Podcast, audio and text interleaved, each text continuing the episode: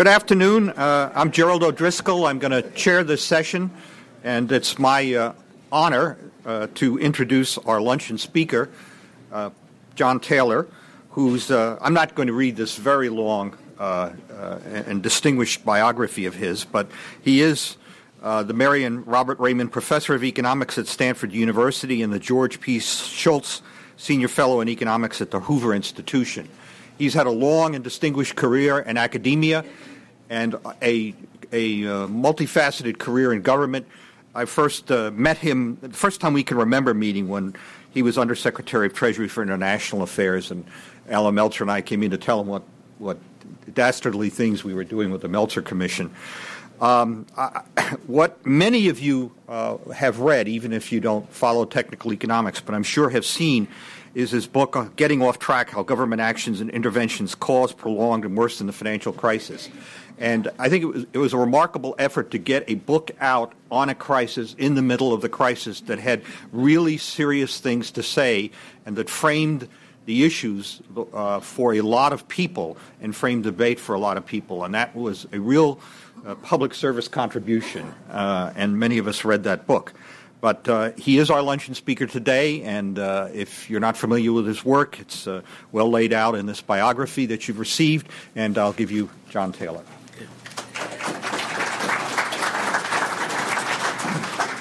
Thanks very much. Appreciate it. Appreciate the invitation.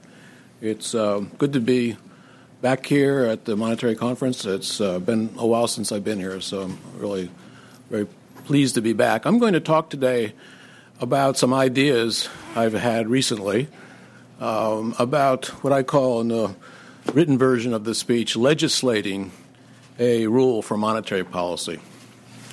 Basically, what I'm going to do is think about modernizing certain aspects of legislation passed in the late 1970s, which were discarded in 2000. That's basically the, the gist of what I'm going to try to do. Now, a number of years ago, I uh, proposed a rule uh, for monetary policy.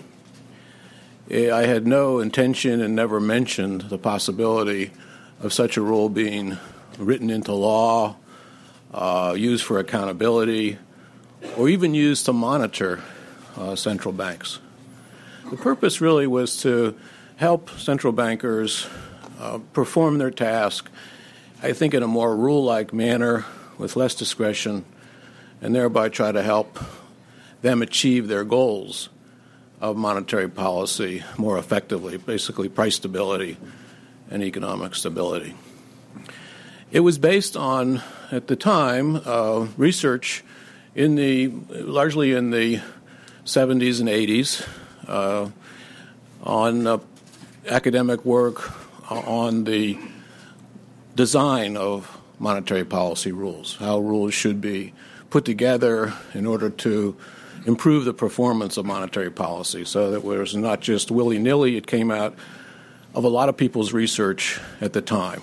And it, it, was a way to set interest rates, and I'll come back to it, but basically that was, that was a while ago. So we learned during the period since then, we've learned a lot. Again, the rules were based on what we learned in the decades before, but in the decades since these rules were proposed, we've learned a lot more.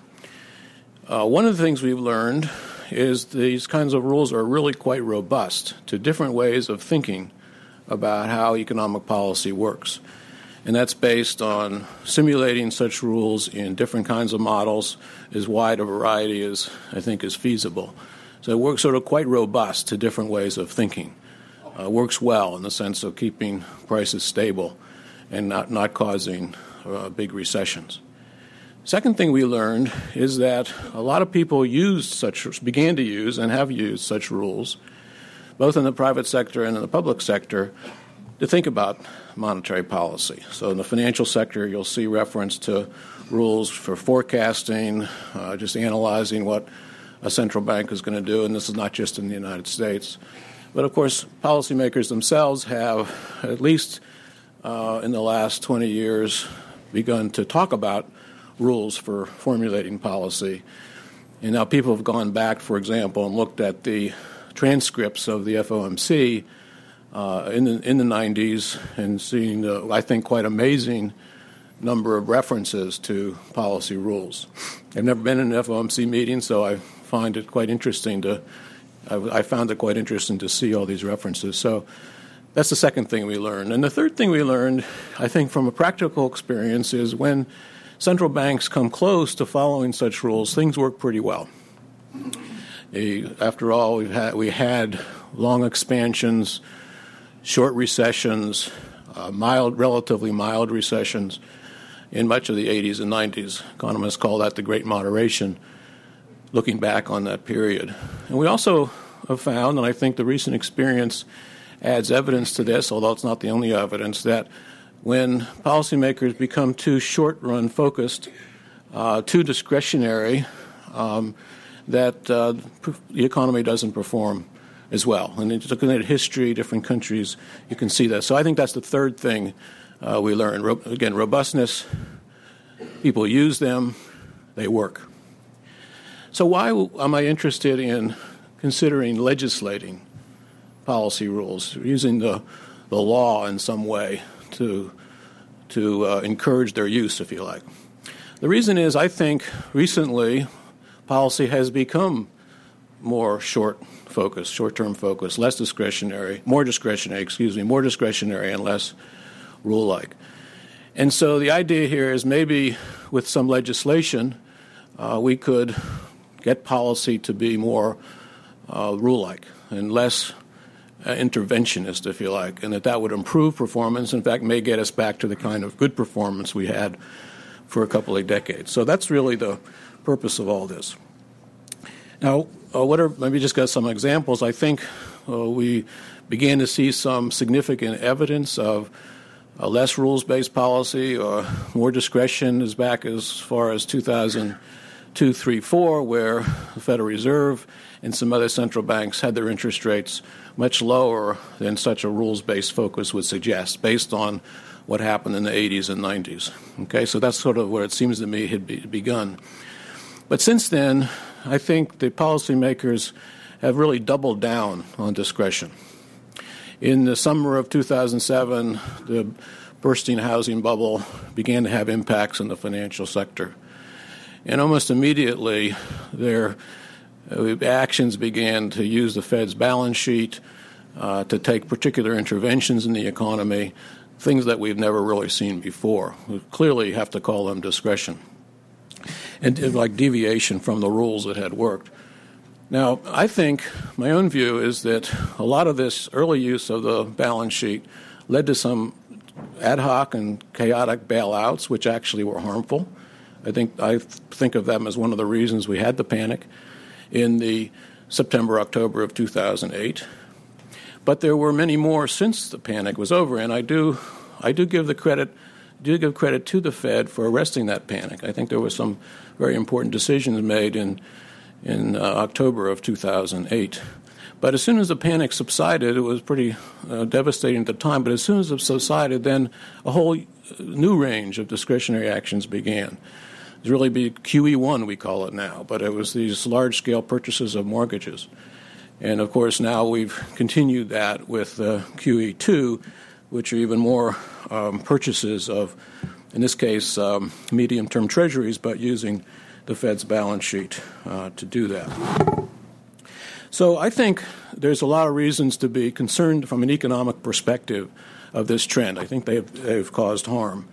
But even if you don't agree with me, and of course not everyone agrees with this assessment, it seems to me that these actions do raise uh, questions about why so much power is given to an organization with relatively little accountability and checks and balances. It seems to me that's something that we should be concerned about. Some of the actions take monetary policy into fiscal policy, the allocation of credit from one sector to another. Some of them uh, move into things which are normally require appropriation, effectively subsidies. Uh, taxpayer money at risk is a subsidy we have a Credit Reform Act that requires such subsidies be appropriated, so they're not appropriated. So it seems to me these moves into fiscal and credit allocation policies, they actually raise some constitutional issues. Not that they, it just it seems to be not a, completely consistent with the intent of the original Constitution. So there's lots of reasons to be concerned here that are not pure economic. Now, when you think about legislation as a way to help deal with this issue, you immediately have to worry about the, the involvement of politics in the operation of monetary policy. It seems to me if you're going to have leg- obviously if you're going to have legislation, the president and the Congress have to be involved in passing the legislation. But it seems to me that doesn't mean that the president or the Congress have to be involved in the day to day operations of monetary policy. So when I give proposals here for legislation, I don't mean they're politicizing the Fed or bringing um, more specifically the operations of the Fed and the involvement of the Congress and the president into those operations. And I think, in a way, I'm going to quote two people here to sort of support that view. One is the current chairman of the Fed, who, uh, when looking back at the history of legislation in the last uh, 20, 30 years on monetary policy, um, says this. So this is from Ben Bernanke, 2007, and I'll quote The Congress has long been aware of the importance of Federal Reserve transparency and accountability. In particular, a series of resolutions and laws passed in the 1970s set a clear policy objectives for Federal Reserve for the Federal Reserve and required it to provide regular reports and testimony to the Congress. That's a, seemingly very positive evaluation. And then, in addition, some of the people who have been most active in thinking about legislating policy rules over the long period, such as Milton Friedman, are very careful to be clear about what the objective is. And I'm going to quote from Milton Friedman, this is 1962.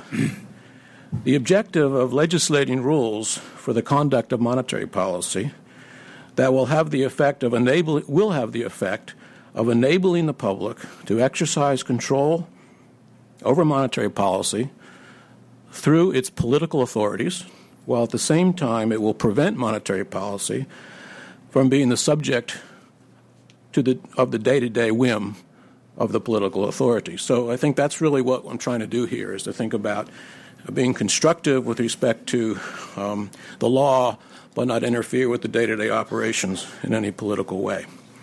Okay, so to do this, I want to look back on a little bit on the history of legislation regarding policy rules. And it turns out there are a lot of people in the audience are more familiar with this than me. But so let me let me be uh, be quick about this. In the in the late 1970s, there was several actions by Congress uh, to for reporting and accountability, basically of the Fed. Well, first is the House Resolution 133. Um, the second is the Federal Reserve Act of 1977. The third is the Full Employment and Balanced Growth Act of 1978. And the fourth, you'll be surprised at the title, the American Homeowners and Opportunity Act of 2000.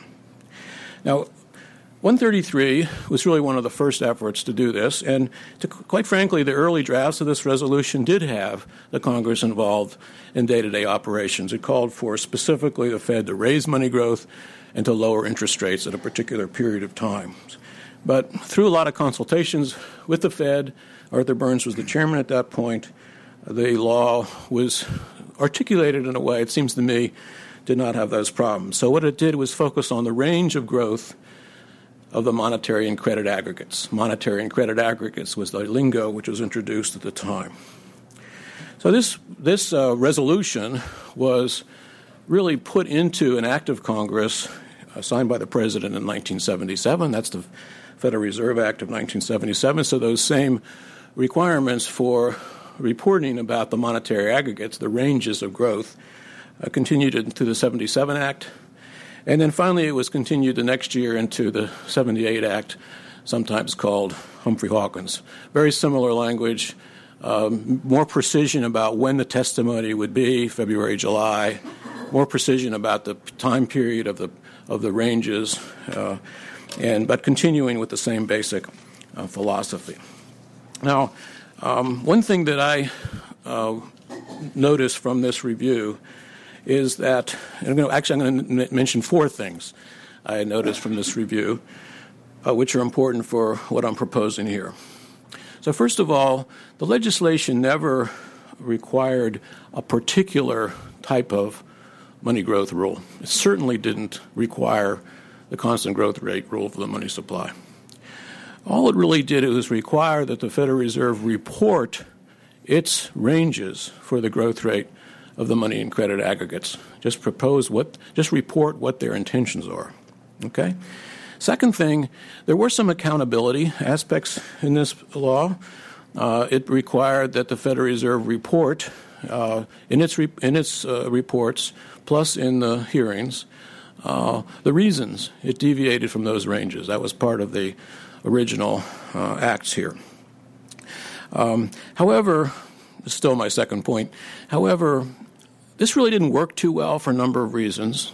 I think the main reason is the monetary aggregates lost their reliability pretty quickly as measures of what was going on. We had uh, deregulation, Reg Q re- being removed, technology changes. So the M's became much less reliable. And so, as a practical matter, explaining all the time why you're deviating didn't be, wasn't really an accountability exercise at all. Okay, so the first reporting, not specifying. Second, accountability, but maybe didn't work so well.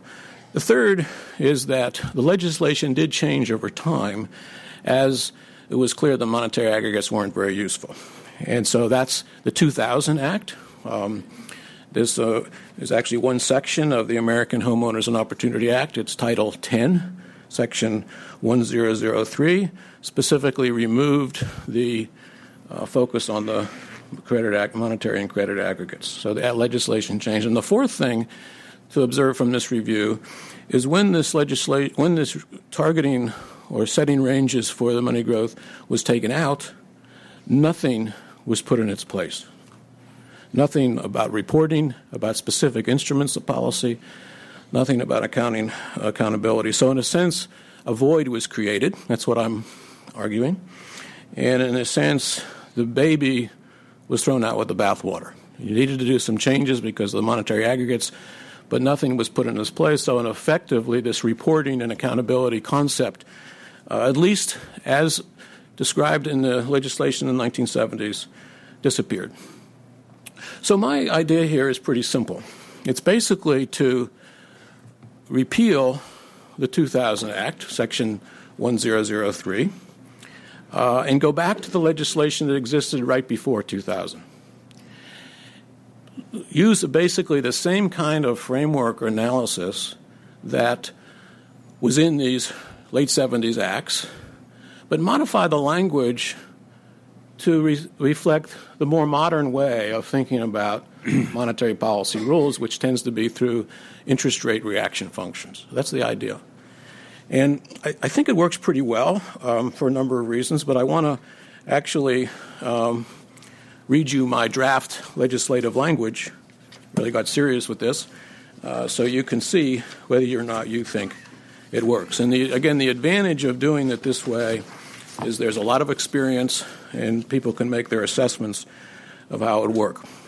Okay, so first I want to do reporting requirements language, and then I want to do accountability requirements language, and then I want to talk about it. Okay, reporting.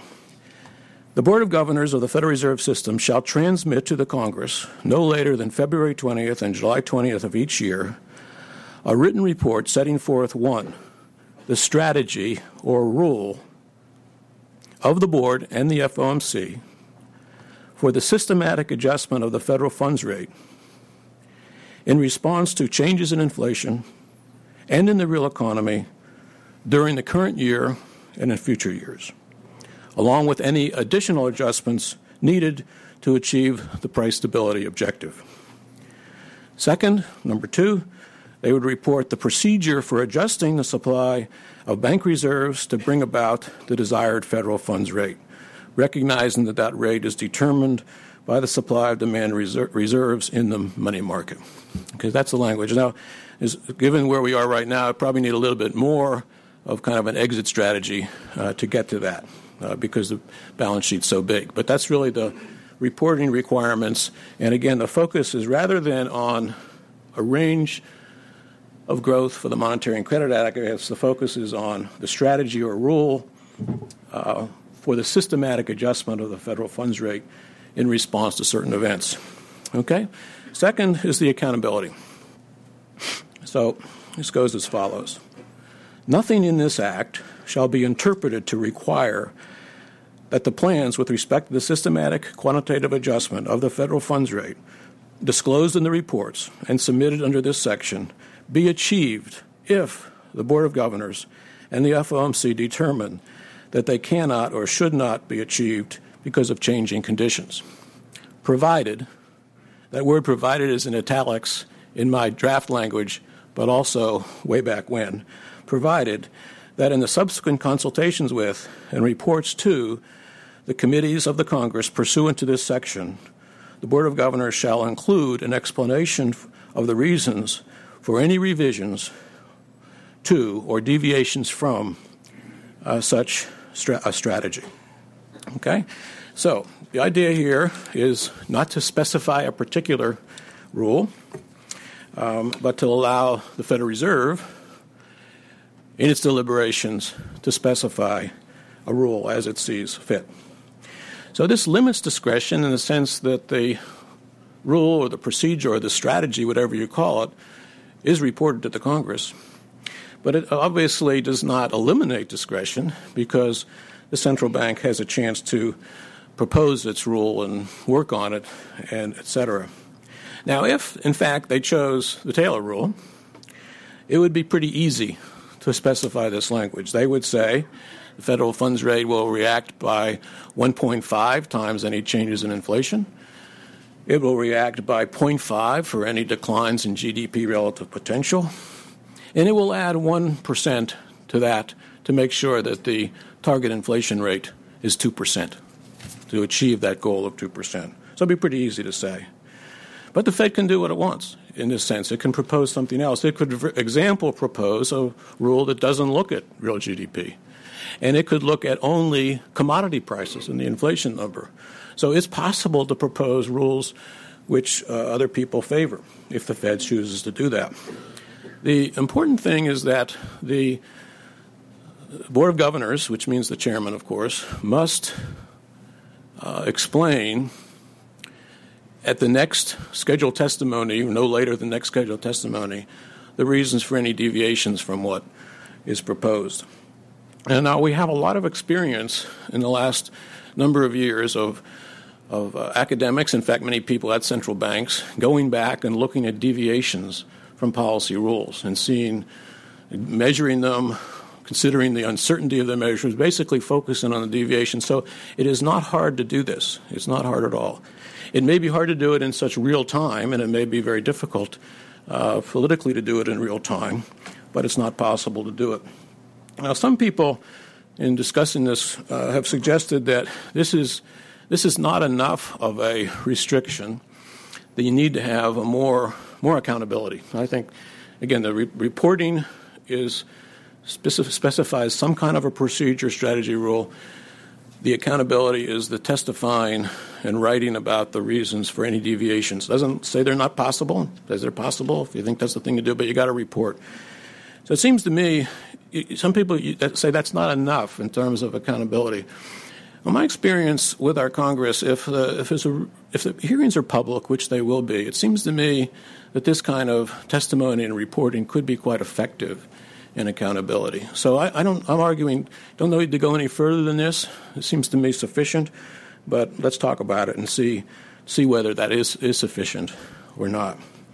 So I'm going to just um, stop here and just sort of just to review what I've just done because I think it is a is a place to begin thinking about legislative changes. Um, so first thing is to argue. First thing I've done here is to argue that rules-based policies, without a lot of uh, short-term uh, reactions to things, with a lot a lot of discretion, have worked very well. We have lots of experience. It's a good thing to do. We didn't know that 20 years ago when these things were being proposed. Second, there's now a lot of evidence, including this recent period, where deviations from these have led to problems, led to difficulties.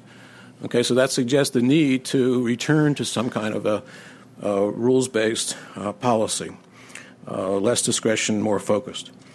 So, I also mentioned the fact that one of the reasons to do this, in addition to the economics, is the, is the very nature of how government operates, the concern of too much power to do things in an institution without sufficient uh, accountability. Uh, second, I've reviewed history of the last 20 or 30 years to show, in fact, this is not that unusual. This is not a radical proposal. This is something that has been done before. It is, of course, it originally was resisted by the central bank at the start by, by Arthur Burns, but eventually I think was constructive. If you talk to people uh, in the system at the time, the idea of talking about the ranges and we have to project a range basically created a way of thinking which was productive. And so I think this idea of doing the same thing with policy rules will be the same. And then finally, I actually drafted some legislation. That's asking a lot for an economist. uh, I drafted legislation. Of course, I borrowed a lot from the past and added my own two cents worth, but it obviously the, the lawyers could do a much better job than I have. But it seems to me it's a way to get started it's a way to get thinking started on this very important objective. Thank you very much. You want to take questions? Okay. Uh, we have microphones, um, and I would ask that you state your name and your affiliation. Thanks. You can take. You want to take it here? Oh, okay. Yes, sir. Over here. Okay. Manuel Sanchez from the Bank of Mexico. Um, congratulations, it was a very good presentation. Uh, I noticed that you mentioned that uh, the Fed could have or could choose any kind of rule, including, you know, uh, as uh, commodity prices. Could you elaborate more on, on the on a possibility of uh, augmenting that, the Taylor rule, imagining that maybe you start with a loss function and you want to minimize some kind of variation uh, for any specific or a specific asset price or, yeah. instance, uh, housing so, prices. Okay, I'll be happy to. So, so the so-called uh, rule I propose, Taylor rule, is pretty specific about the, the, index of inflation. It's a broad broad measure of inflation. Originally, it was the GDP price index. It is pretty specific about you use some kind of measure of GDP relative to potential. So I think the main thing is the main thing that makes it difficult to specify is what you use for those variables, because the other other things is very straightforward; they're just numbers. So um, I think probably the most difficult is the so-called GDP gap part of it, this deviation from GDP from trend. In fact, some people think you shouldn't do it at all. Some people think it should be more of a reaction. What I, what I think is most reasonable, in fact, there's an example of this right now. The Federal Reserve Bank of San Francisco does a survey of a lot of people's estimates of uh, our, our production relative to capacity. That might be a good way to do it. You get a survey, probably shouldn't be done. It might be nice if it's an outside survey, but it's a survey, and that becomes your measure of where you are relative to um, to potential. Of course, it requires an estimate. So that's, I think, one way to be objective about this very important other variable you're reacting to. Um, the other example I gave is not something I favor, but other people do, and that is you only react to commodity prices. Okay, and there's probably people in this room who would like to do that as an alternative to the Taylor rule. And the reason, there's many reasons for that. One is that commodity prices are viewed as a little more forward looking. They move around in anticipation a little more than indices, which include services and a broader price index. Um, I also find they move around for reasons that are not necessarily good for forecasting, and so the concern I would have for that is it would cause the funds rate to be too volatile, move around too much. Okay, and uh, that the, that example also this says there's no reaction to the real economy, to real GDP. It's zero, and um, my concern with that is, in fact, you should be cutting interest rates in a recession. That's good policy. It's, it would be true of a policy where you fix the money growth. And so it's important to have that built in. It doesn't mean that you're taking your eyes off the ball with respect to price stability or inflation. It just means that when there's a recession, the good thing to do for price stability and economic stability is to cut the rate. So I'm really just giving you an explanation of what rule I would think would be better, but Again, I gave the other example here because I think it's fine not to specify a particular rule. I mean, I guess I guess I would say mine. If I wanted to, you know, thinking about how I do this in the first place, I was imagining we're going to specify a particular rule. But then when you look back at the legislation, in history, that's not how it worked. It was that the Fed proposes a rule, and they think about it and try to do the best job they can. But then that forces a more systematic way of thinking. And since they know if this works, if this is actually passed, that there's some accountability for it, they're going to be careful about what they use. So, so for example, picking a rule where you don't cut rates in a recession, probably not what they're going to do, right? Because they because they're going to be for sure doing that when the recession comes around. So that would be be hard to be accountable for that. So I think this process um, uh, will um, has the potential to work. You mentioned doing uh, simulations or optimal policy calculations. Uh, people do that all the time right now. It, it, Mexico and other places as well, that's part of the analysis of monetary policy. But this is much more specific. This basically says that you got to put this out and describe what you're doing. Um, so, you know, some members of uh, central banks do this. Uh, uh, there's um, they all use rules in some sense, as you know. But I think this goes a little further in the sense they've got to put it out there in a very specific way. And, and there's also, uh, from a practical perspective, if you're, if you're forced to do this, you're going to find out quickly what the best way is to do it. So I think it seems to me this is something that we'll learn from as we did with the earlier legislation. Up here. Hi, Pedro da Costa with Reuters. Dr. Taylor, uh, you were one of many economists who signed a letter recently uh, basically cautioning against the risks of, of QE2.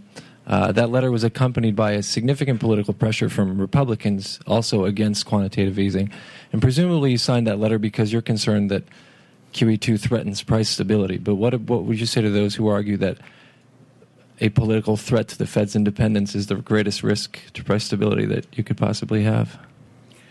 Well, a couple of things. I've been writing about uh, the possibility of QE2 before it was called QE2 and, and, and saying this was not a good idea. In fact, based partly on my analysis of QE1, which I didn't think worked very well and it increased the size of the Fed's balance sheet in ways that not just risk inflation, but also risk uh, disruption because those, those reserves have to be pulled out, and that could be um, uh, have, a, have a negative effect. So I've been writing about this. Probably people are bored with my writing about it so much. I even got a blog. I write about it as much as I can. Um, so this letter basically coincided completely with my way of thinking, just as an economist, completely.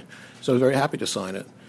Now you're also mentioning um, political figures weighing in, and I don't think there's any problem. In fact, this, this quote I have in my analysis here is very specific about the fact that it's appropriate for the political authorities to, to, to weigh in on, on big strategic types of issues. This, law, this legislation I'm proposing would be a strategic um, law, and we've had them. And the chairman I quoted from Chairman Bernanke said they were helpful. So that's the kind of thing I have. You, I mean, the, the Federal Reserve Act is a law passed by the Congress, signed by the president.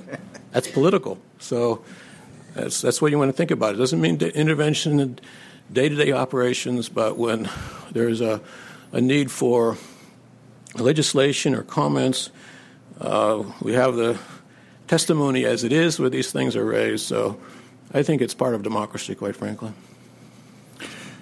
We have a question up here, and I think it'll have to be the last one. Professor Taylor, thank you. Um, Chris Chris Faulkner from ZBI. Um, one of the criticisms of the Fed um, in the early 2000s was that it increased interest rates in a too predictable manner. It's a very slow, incremental um, policy moves. Um, with an explicit description of the monetary policy reaction function, presumably that predictability would also be now actually enshrined in legislation. So, how would you get around some of the associated problems? For example, that action caused a collapse in vol in the interest rate market, or helped what helped uh, to cl- induce a collapse in volatility in the interest rate market, and that leads to associated leverage through derivative structures. Um, but there could be other consequences with something like this. Um, how would you cope with those unintended consequences? Well, uh, the period you're thinking about, it seems to me, was a good illustration of what I have in mind. Um, the Fed's funds rate, predictable, is fixed at one for a long time, uh, but it was far off the policy that worked well in the 80s and 90s.